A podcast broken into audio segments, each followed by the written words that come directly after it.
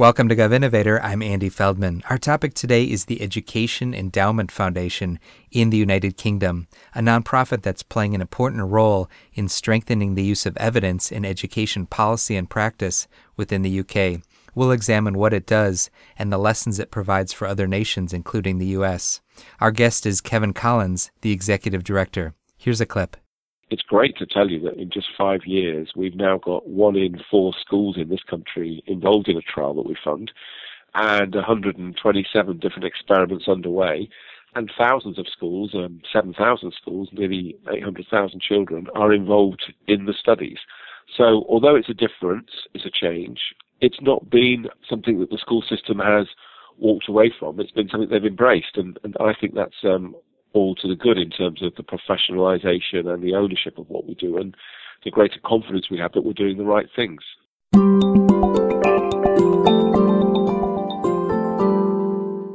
The Education Endowment Foundation, or EEF, is dedicated to breaking the link between family income and educational achievement. But to do that, it has a unique strategy. It focuses on increasing the supply of high quality evidence about what works in order to enable better decisions by teachers and school leaders. It was launched in 2011 with a founding grant of 125 million pounds or about 165 million dollars by the UK Department of Education. Today it operates as an independent grant-making nonprofit. With investment and fundraising income, it intends to award about 200 million pounds or about 265 million dollars over 15 years. Remarkably, today one in four schools in the UK is taking part in some type of randomized control trial to learn what works that's funded by EEF. To learn more, we're joined by EEF's founding executive director, Sir Kevan Collins. He's worked in the public sector for over 30 years, including serving as the chief executive of the London Borough of Tower Hamlets, and before that, as director of children's services for that bureau. I'm glad to have him with us from London. Kevan, welcome. Hi, Andy. For those who are new to EEF's work, Kevan, how do you explain it in a nutshell? What's the organization's approach? In a nutshell, the EEF is an endeavor to um, understand more about what works in education.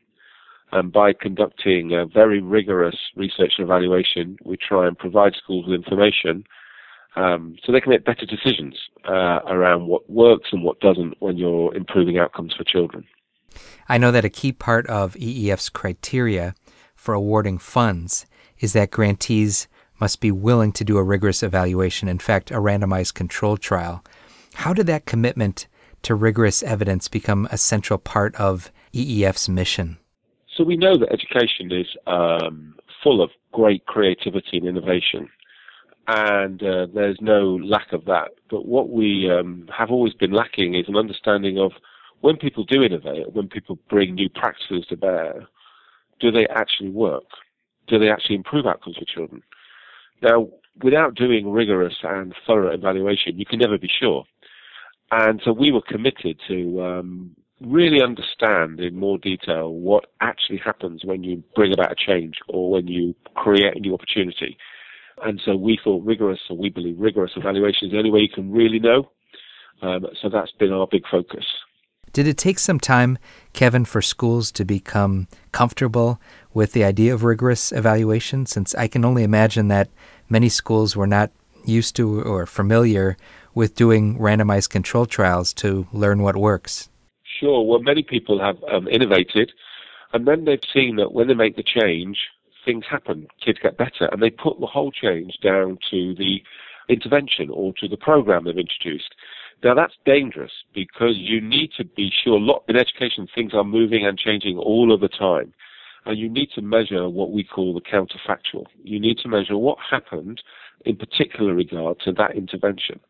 So when we brought that idea to schools, it was very unusual. There have been very, very few randomized trials, which is common in medicine, but very rarely used in education in the English system. And it's, it's great to tell you that in just five years, we've now got one in four schools in this country involved in a trial that we fund and 127 different experiments underway. And thousands of schools, um, 7,000 schools, nearly 800,000 children are involved in the studies. So although it's a difference, it's a change, it's not been something that the school system has walked away from. It's been something they've embraced, and, and I think that's um, all to the good in terms of the professionalization and the ownership of what we do and the greater confidence we have that we're doing the right things. I want to ask you next about an example of a challenge that EEF helped address, and that's the use of paraprofessionals in classrooms, and in particular, how to make them the most effective, those paraprofessionals. What was EEF's approach to learning what works on that topic? Well, one of the things that we did before we even started the trials was we um, we gathered together and assembled what do we already know, and we put that into something called our teaching and learning toolkit. That's just a synthesis of all of the evidence we can find around the world um, on a whole raft of 30 odd different dimensions of running schools. And one of the things that jumped out from the existing evidence was that paraprofessionals weren't making a lot of difference. This was the evidence. Uh, and in England, one in four of the people that we employ in schools is a paraprofessional. So this is a huge amount of investment, billions of pounds, and if they're not making a difference, that's a problem. So we thought, well, if the evidence says that, we can't let it stand there. We then went underneath the hood of that evidence and looked more closely at the schools where they were making a big difference, gathered that together, and started running a whole series of trials when you uh, bring together what people are doing when it's effective and try and assemble that in a program and codify that and put that in a, in a replicable way.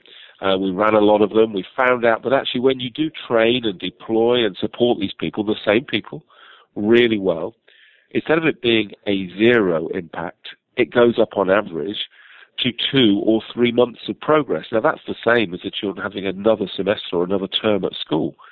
So the evidence taught us, one, that you cannot just employ people and it will make a difference. You have to really work hard in careful and structured ways to support these people, and that's now been lifted and taken on by many, many schools. So we've seen that evidence now mobilise, and people are using it when they think about the deployment of their own staff, which is great because, as I say, there are so many of them. 300,000 people in our system are doing that job. One methodological note that will be interesting to some of our listeners is that most of your studies use randomization by school rather than individual. That allows uh, an entire school to adopt a program, but you do need a lot of schools to participate to get a big enough sample size. Sure, yeah. I mean, we treat, we treat the school as an individual unit. So we need lots and lots of schools to be able to um, randomize with the right power. Um, so we we have trials with hundreds and hundreds of schools in them, um, and that's unusual because previously in education, all too often you saw trials with maybe half a dozen schools, which just aren't doesn't have the right numbers. It's not significant. You just can't build the um, statistical power to give you any real knowledge or certainty. Sometimes we we randomise within schools, um, particularly when we're using secondary schools, which are much larger institutions. But more likely, we randomise between schools. One feature of EEF strategy that I wanted to mention to our listeners, since we don't have time to go in, in depth into it, is that when an organization submits a proposal for funding to EEF, in other words, a proposal for a research project, they don't have to include an evaluation design. Instead, EEF maintains a set of approved evaluators who work with successful applicants to design their evaluation with them. The advantage of that is it's a faster application process, it's an easier one for organizations, but on EEF's side, it helps maintain standards of high quality evaluation design since they're drawing from a known set of qualified evaluators. So, moving on, Kevan, we've talked about how EEF creates a supply of new evidence, but it also tries to create more demand for the use of evidence. What's the strategy there? Yeah, that's a very good point. So you find things out and then how do you mobilize it? How do you actually bring that to bear into the practice of a teacher? So we spend a lot of time now uh, running trials which actually aren't about content at all. They're about let's explore ways of mobilizing evidence.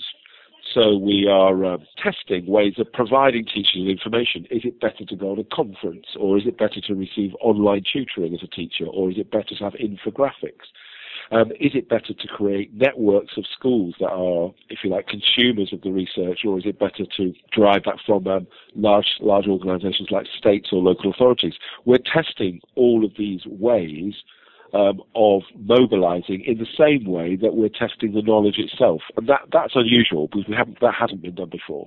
I think this is such an interesting part of EEF's portfolio. And just to underscore for our listeners, this is research about effective practices for encouraging and helping school districts and schools to actually implement evidence based practices.